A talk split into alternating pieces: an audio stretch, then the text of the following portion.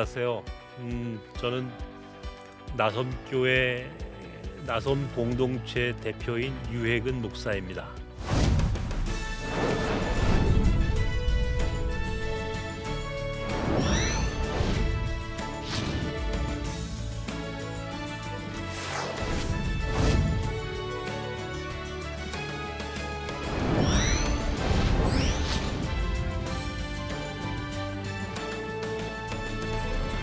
제가 나섬이라고 저를 소개했는데 사람들이 흔히 저한테 물어요. 나섬이 무슨 뜻이냐? 나그네를 섬긴다 그런 말입니다. 나그네를 섬기는 공동체의 대표 또 나섬 교회의 담임 목사가 아, 제 직함입니다. 제가 오늘 여러분에게 아, 이야기를 좀 하려고 하는 것은 아, 우리가 지금 한참 코로나 위기 가운데 지난 1년을 또 살아왔고 또 앞으로 그것이 언제 끝날지 모르는 대단히 엄한 엄중한 그런 상황 가운데 우리가 지금 살고 있죠. 그러나 그것들 가운데 특별히 교회가 하나님 나라를 또 선교하고 복음의 증인된 삶을 살아야 할 우리 기독교인이 특별히 우리 한국 교회가 어떻게 하면 이 어려운 상황 가운데서도 지속적으로 하나님 기뻐하시는 사역과 특별히 하나님 나라 선교를 할 수 있을까?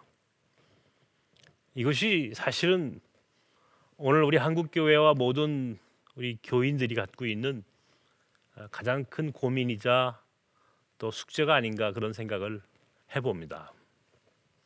저는 나그네를 섬기는 목회를 아주 오랫동안 해왔습니다. 이주민 사역을 근 30여 년을 해왔는데 사실은 지금까지 이주민 사역의 존재의 의미 또 사역에 대해서 사실은 한국 교회가 깊이 있게 내용을 알지 못했어요. 그러니까 이주민 사역 그러면은 여전히 비주류 또 마이너리티 아, 이런 일들 중에 하나였지. 과연 그것이 무슨 의미가 그렇게 있을까?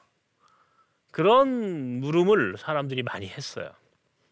그런데요, 이 코로나라고 하는 예기치 못한 상황이 우리 앞에 닥쳐오면서 저는 아, 이제 정말 이주민 사역이 얼마나 중요한 사역이고 나아가서 제가 오늘 여러분에게 소개하고 싶은 소위 역파송 선교라고 하는 것이 앞으로 한국 교회가 가야 할 길이다라고 하는 그런 확신을 들었습니다. 여러분, 코로나는 세상을 멈췄다, 멈추게 했다, 이제 그런 이야기를 드렸습니다. 이게 지금 현재 어, 우리 한국 교회가 어떤 측면에서 세계 교회에서 가장 자랑할 만한 것이 하나님 나라 선교 사에게 굉장히 열심히 있게 헌신해 왔다는 사실입니다. 그런데 그렇게 하나님 나라 선교 사역에 열심히 했던 그 한국 교회 사역이 예배는 물론이거니와 지금 선교지의 선교 사역이 다 멈춰버렸어요. 선교사님들 가운데에 상당수가 고국으로 돌아오셨어요.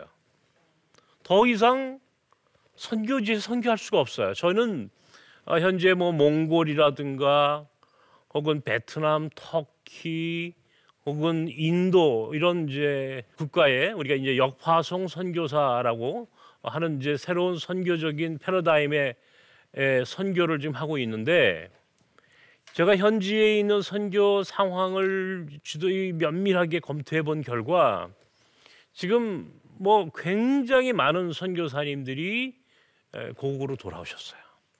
그러다 보니까 지금까지 열심히 닦아놨던 선교지가 아주 어려워지는 것은 물론이고 누가 그 사역의 뒤를 이어서 할 사람이 별로 없어요.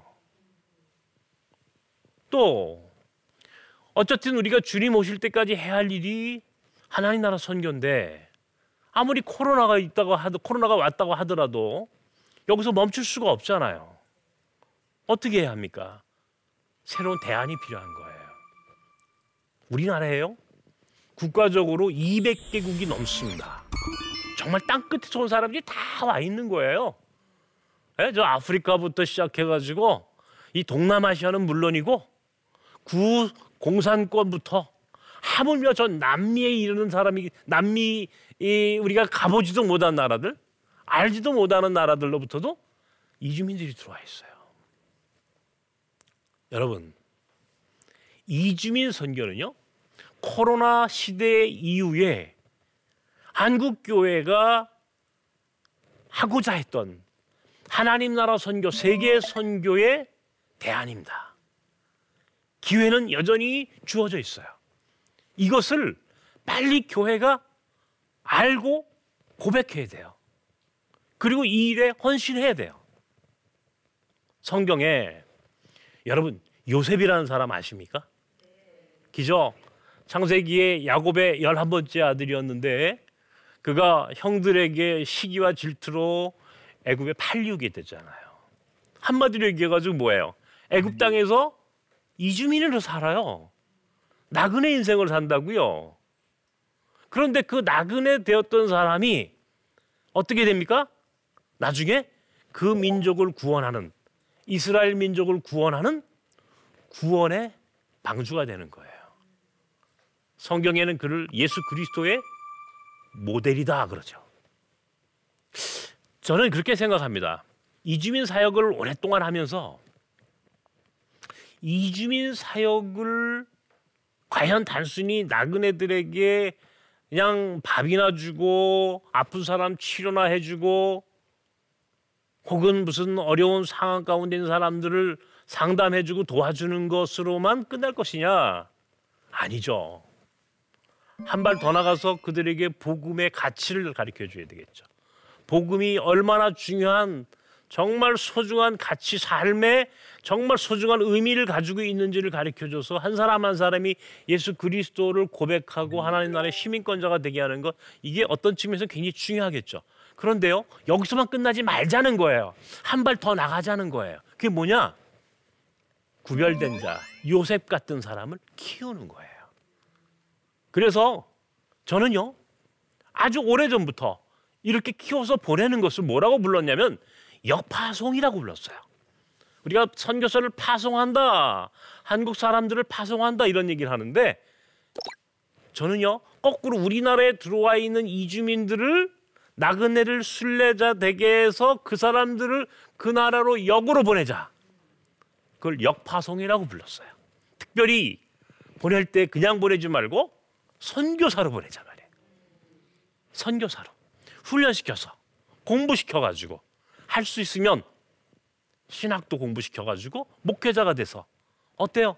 그렇게 되면 와 마음으로 제가 그 생각을 해보니까 너무 좋은 거예요. 아주 오랫동안 역파송 선교라고 하는 의미를 제가 생각하면서 준비했어요. 아주 오랫동안 10년 혹은 그 이상을 준비해서 우리 외국인 이주민들 가운데에 이곳에서 예수 믿은 사람들 가운데 복음을 받아들인 사람들 가운데에 신학을 공부시키기 시작했어요. 장례 신학대학교에서 정상적인 정규 신학 과정을 마치고 신대원 과정까지 하니까 자그마치 7년, 길게는 9년씩 공부를 시켰어요. 그러다 보니까 사람들이 아니 뭐 1, 2년도 아니고 말이죠. 자그마치 7년 혹은 그 이상의 공부를 신학 공부를 하고 사람들이 이제는 이제 목회자가 되고 이제 그 나라로 돌아가는 거예요. 제일 먼저 보낸 데곳은 몽골이에요. 제가 이제 몽골 사역을 오래 했거든요. 예? 우리나라의 몽골 사람들이 어, 지금 자그마치 한 보통 공식적으로는 한 3만 5천, 4만 명이라고 하는데 비공식적으로 한 10만 명 정도 들어와 있어요. 그런데 그 사람들이 제일 먼저 만나서 어 제가 그 사람들에게 사역을 시작한 몽골 사람들한테는 아주 소중한 어떤 선교 공동체를 만든 그런 경험이 있단 말이에요. 그러다 보니까 몽골에 제일 먼저 파송을 해봤어요. 그 다음엔 터키에 보내왔어요. 그 다음엔 인도에, 베트남에 이렇게 역파송을 하기 시작했어요. 그런데 코로나가 온 거예요. 코로나가 지난 2020년 초부터 말이죠. 이제 우리나라뿐만 전 세계를 완전히 이 뒤덮은 이 위기의 상태가 딱 초래하다 보니까 아까도 말씀드렸죠. 선교사님 다 돌아오는 거예요. 선교지가 텅텅 비게 된 거예요. 그런데 그 뒤를 이을 사람 현지의 리더십이 없었던 거예요. 근데 마침 그곳에 구루터기처럼 남은 자들이 있었어요. 그게 바로 우리 나섬 공동체가 파송한 역파송 선교사들이 그곳에 있었던 거예요. 내가 이제 이주민 사역을 하면서 참 잘했다. 내가 정말 이건 자랑하고 싶다 중에 첫 번째가 이제 역파송 사역인데 자 역파송을 시켜보니까요. 첫 번째 비자가 필요 없어요. 기죠? 왜 자기 나라로 돌아갔잖아요. 그런데요. 우리 선교사님들 가가지고 제일 어려운 문제가 뭐냐고 물어보면요. 첫 번째 비자 문제, 비자 문제. 비자를 얻을 수가 없어요. 이제 갈수록 우리가 소위 피선교지, 뭐 예를 들어서 몽골, 터키, 인도, 베트남 한결같이 비자 안 주기로 유명한 나라입니다. 선교사님들 들어가면 아주 골치 아픈 나라예요. 비자 얻기가 하루의 별따기야. 많은 돈을 들여야 되고 돈을 주고서도 얻지 못하는 게 비자예요. 이거 외국에 살아본 사람들은 대부분이 이 비자 문제가 얼마나 어려운지 알아. 그런데요, 역파송하니까 자기 나라로 돌아가니까 비자가 필요 없어. 자기 나라로 돌아가는데 비자가 왜 필요해? 두 번째, 보내고 나니까 무슨 문제가 해결되냐면 언어와 문화의 문제가 해결이 돼 버리는 거야. 아, 몽골 사람이 돌아가가지고 몽골말 배워요? 인도 사람이 인도 가가지고 인도말 배워요? 아니잖아요. 한국 선교사님들 가면 몽골말 배워, 인도말 배워, 베트남말 굉장히 어렵습니다. 문화적인 충돌이 일어나잖아요. 문화적인 충돌이 일어나잖아요. 그런데 아니 역파송을 하니까 이런 문제가 해결된 거야. 아무런 문제가 없어. 그때요. 제가 마음속에 확신했어요. 선교는 이렇게 하는 거다. 역파송하는 거다. 그렇게 해가지고 아까도 얘기했지만 우리 공동체에서는 몽골에, 터키에, 인도에, 베트남에 이렇게 역파송했어요. 와, 근데 코로나가 일어났어요. 코로나가 이제 우리한테 이, 이 위협적으로 다가왔잖아요. 선교사들이 다 떠났어요. 남은 사람들이 누구예요? 역파송 선교사들이 그 선교지를 남은 거예요. 이 사람들이 그 선교지의 마지막 남은 그루터기인 거야. 그 그루터기가 되다 보니까 이 사람들이 할 일이 너무 많아지는 거야. 와, 이건 어마어마한 일들이 일어나기 시작해요. 특별히요. 제가 터키에 이제 선교사를 보냈어요. 터키가 어떤 나라예요? 무슬림 지역이죠, 여러분. 그죠? 근데 우리는 터키에서 터키 사람들을 선교하는 게 아니라 터키에 들어와 있는 이란, 페르시아 계통의 민족을 선교해요. 여러분 지금 전 세계에서 가장 큰 지금 이 골치 덩어리가 뭐냐면요. 유럽에 가면 난민 문제입니다. 난민. 터키라고 하는 국가가요. 이게 묘한 지역입니다. 이게 중동 지역에 소위 무슬림 지역에 있어서 굉장히 중요한 국가가 바로 터키예요. 근데 특별히 여러분 2000년대를 넘어서부터 세계사적인 큰 변화가 있었잖아요. 뭐예요? 전쟁, 아프가니스탄 전쟁, 또는 뭐 이란 이란이라고 하는 국가가 미국하고 계속 충돌하고 1979년 소위 호메이니의 이슬람 혁명 이후에 이란 사람들이 이란에서 못 살고 전부 다 밖으로 나오는 거예요. 소위 페르시아 계통이에요. 아프가니스탄 또는 이란 또 중앙아시아에서 일부 이게 소위 우리가 그걸 페르시아 계통이라고 그러는데 페르시아 쪽에서 살, 구, 그 페르시아 계통의 민족이 대거 어디로 넘어오냐면 터키로 넘어옵니다. 터키라는 국가가요. 저 중동 시리아 혹은 무슨 이제 이쪽 그 이 저 아랍 쪽에서 넘어오지만 페르시아 쪽에서 넘어오는 소위 난민들이 터키를 거쳐서 에게를 지나 유럽으로 넘어가는 거예요. 그러니까 이 중 이 유럽으로 드나드는 거기가 이 통로예요. 바로 그곳에 제가 아 여기에 굉장히 좋은 황금어장이 있다. 그래가지고 마침 우리 공동체에 이란에서 온 이란에서 온 노동자가 우리나라 최초의 난민지를 얻게 되고 이 사람이 예수 그리스도를 영접하게 되고 신학 공부를 해서 목사가 됐고 그래서 아, 이 사람은 어디로 파송할까 그러다가 떠오르는 곳이 터키예요. 지금요. 터키에는 소위 이란을 비롯한 페르시아 계통의 난민들이 약 200만 명이 왔다 갔다 합니다. 어마어마한 무슬림들, 특별히 페르시아 계통의 무슬림들이 그곳에서 멈춰 있거나 그것을 드나들면서 유럽으로 지, 금 넘어가는 그 길목이었던 거예요. 그 길목 한가운통에 딱 역파송했어요. 선교사를. 무슬림. 이란 말을 잘 할 줄 아는. 어? 무슬림을 잘 아는. 어렸을 때 꾸란을 잘 공부했던. 그러나 후에 한국에 들어와서 외국인 노동자로 있다가 난민주의를 얻게 되고 기독교인이 됐고 신학을 공부해서 목사까지 된 사람이 보내졌어요. 어떤 일이 벌어졌어요? 2014년도에 우리가 파송을 했는데 지금까지 적어도 150명 이상이 세례를 받았고 그곳을 거쳐서 유럽으로 가가지고요. 저 영국으로 독일로 노르웨이로 이 사람들이 이게 유럽에서 제일 지금 머리 아픈 게 지금 난민들 특히 무슬림들인데 이 사람들이 이게 오히려 이제는 자기들이 터키 땅에서 배웠던 기독교라고 하는 진리를 잊지 못하고 그것을 너무너무 감사해하고 거기에 대해서 이제 은혜를 갚는 성경책을 보내라고 성경책을 사라고 돈도 보내주고 터키에 네? 와 놀라운 일들이 막 벌어지기 시작하는 거예요. 저는요 앞으로 인터넷 선교, 인터넷 라디오 선교 방송, 인터넷 라디오 선교 방송 얼굴 보여주면 안 되잖아요. 어? 그러니까 라디오로 하는 게 제일 좋아요. 그래서 인터넷을 라디오로 혹은 뭐 팟캐스트 같은 것들로 성경을 가르쳐 주고 복음을 증거하는 그런 데 다양한 선교 사역을 우리가 이제 그곳에서 하는 또 거기에 학교도 세워 가지고 난민 아이들을 위한 교육 프로그램 이런 일들을 앞으로 하려고 그래요. 그런데 제가 지금 생각하고 오늘 여러분께 꼭 제안하고 싶은 것 중에 하나는 뭐냐면 이주민 사역. 목회자만 이주민 사역해요? 아닙니다. 여러분도요 얼마든지 하실 수 있어요. 기죠 여러분. 아니 평신도가 더 잘할 수 있는 게 이주민 사역이에요. 이주민 사역.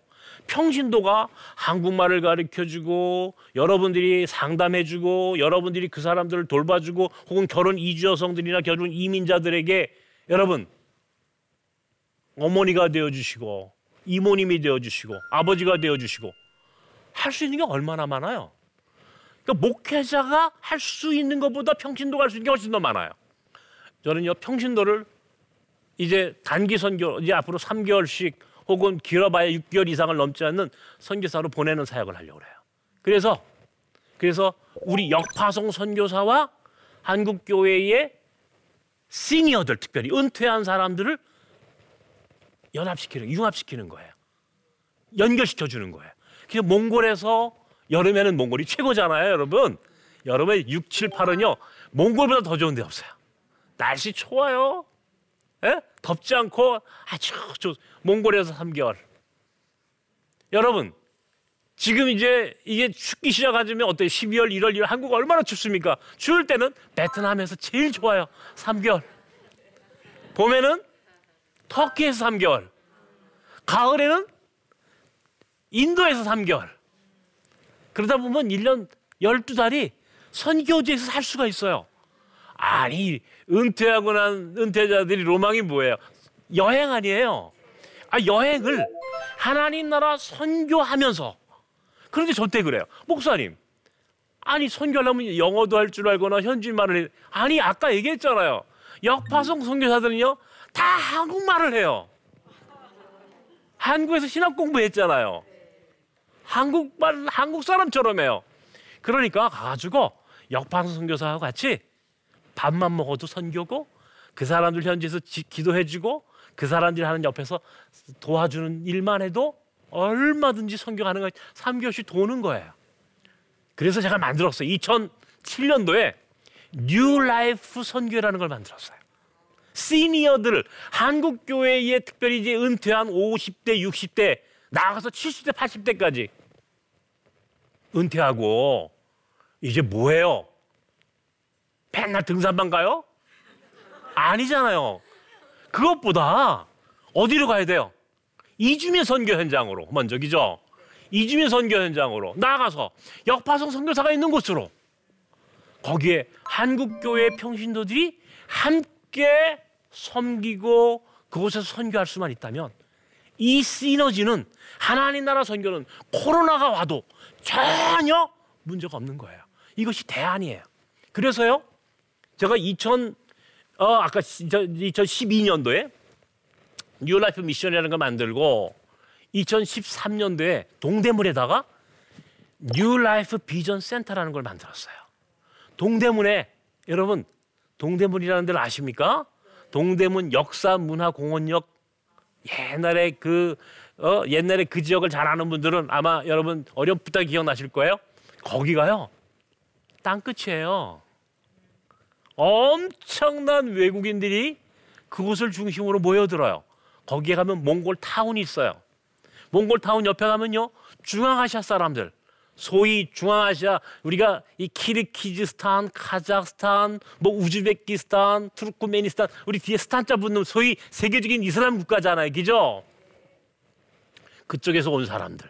소위 구소련의 이 그이 그, 어, 연방 국가로 있다가 이제 그 이제 독립을 한이 어? 국가들이 그곳을 중심으로 모여요. 거기는요 동대문이다 보니까 중국에서 온 사람들, 뭐 바이어들 그러다 그 옆에 대학교들이 많아요.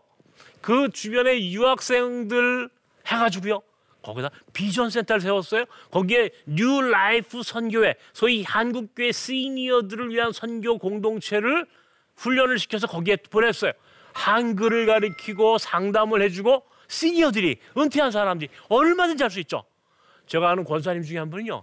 거기서 자기가 자기가 유학생들을 가르치고 외국인 그 이주민들에게 한글을 가르쳐 주면서 완전히 완전히 선교사가 됐어요. 그 전체 자랑해요. 목사님, 저는요. 저는요. 갈 곳이 많아요. 제 제자들이 전 세계 흩어졌어요. 이런 말을 아, 제가 옆에 아니 목사인 내가 그 30년 이주면 선교를 해왔는데 제가 했던 것을 이미 뛰어넘었어요. 그 권사님은. 막 은퇴하신 공무원들, 학교 선생님들, 다양한 직업을 가지고 있는 분들이 이제 그곳에 와가지고 한글을 가리켜요. 그 사람들이 필요한 것들을 옆에서 얼마나 많아요. 한국교회 시니어들이 갖고 있는 지혜와 이 경륜이라고 하는 것이 이것이 사양되는 게 아니라 물거품에서 사라지는 것이 아니라 이주민들과 함께 더불어 나누고 그 경험이 새롭게 하나님 나라의 자원으로 재활용되는 거예요. 뿐만 아니라 아까 드린 역파송 선교사들이 있는 곳까지 흘러가는 거예요. 가가지고 3개월, 6개월 어떤 분은요 2년 동안 열심히 사역을 돕고 돌아오셔가지고 아 목사님 내가 평신도인데 평신도가 이렇게 쓰임 받을 수 있을지 누가 알았겠습니까? 아주 감동적인 스토리가 너무너무 많은 거야. 이주민 선교, 나아가서 역파송 선교, 그리고 한국교회의 New Life 시니어 선교가 함께 연합하고 융합하면 아름답고 위대한 하나님 나라 선교가 지속적으로 이루어져 간다라고 하는 사실을 확실히 알고 있습니다. 뭐 할 얘기는 너무나 많습니다만은 오늘 제 이야기 여기서 줄이고요. 혹시 여러분들 질문 있으시면 질문을 좀 받겠습니다. 우리나라에 외국인도 만나기 힘든데 더욱이 언어의 장벽이 있거든요. 그럴 때는 어떻게 전도를 하면 좋을까요? 아, 네. 이주민들은요. 우리나라에 들어오는 순간부터 한국말을 빨리 배워야지. 내가 어떻게 하면 한국말을 빨리 배울 수 있을까? 이것 생각 안 하겠어요? 하겠어요? 하겠죠. 그 영어 여러분 한국말 다 하시잖아요. 한국말 가리키는 거예요. 첫 번째, 제일 좋은 선교의 접촉점이 여기 있잖아요. 여러분 할 줄 아는 것이 그것이 선교의 통로가 되는 거예요.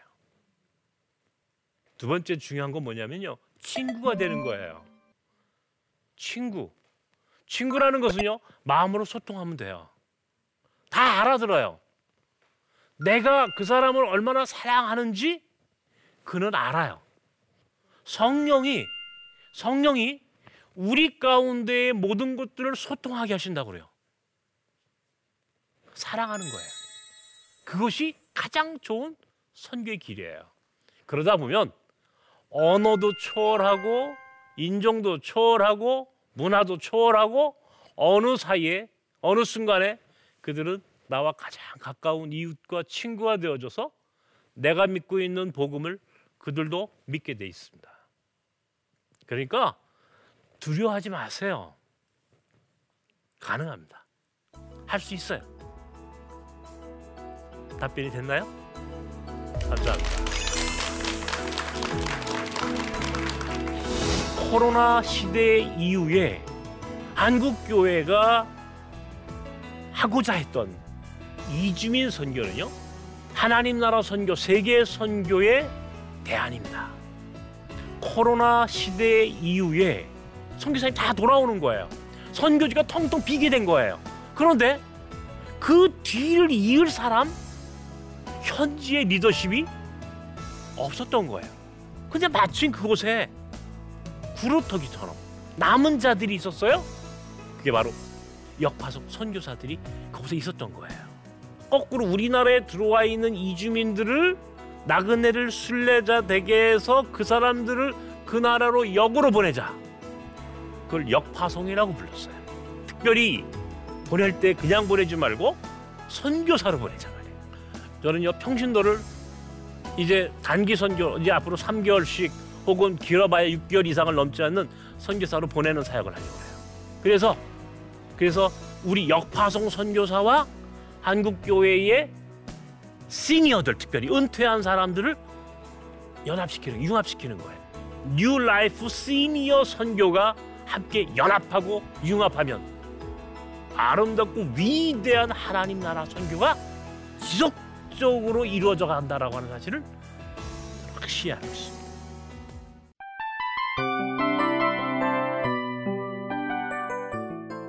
이 프로그램은 청취자 여러분의 소중한 후원으로 제작됩니다.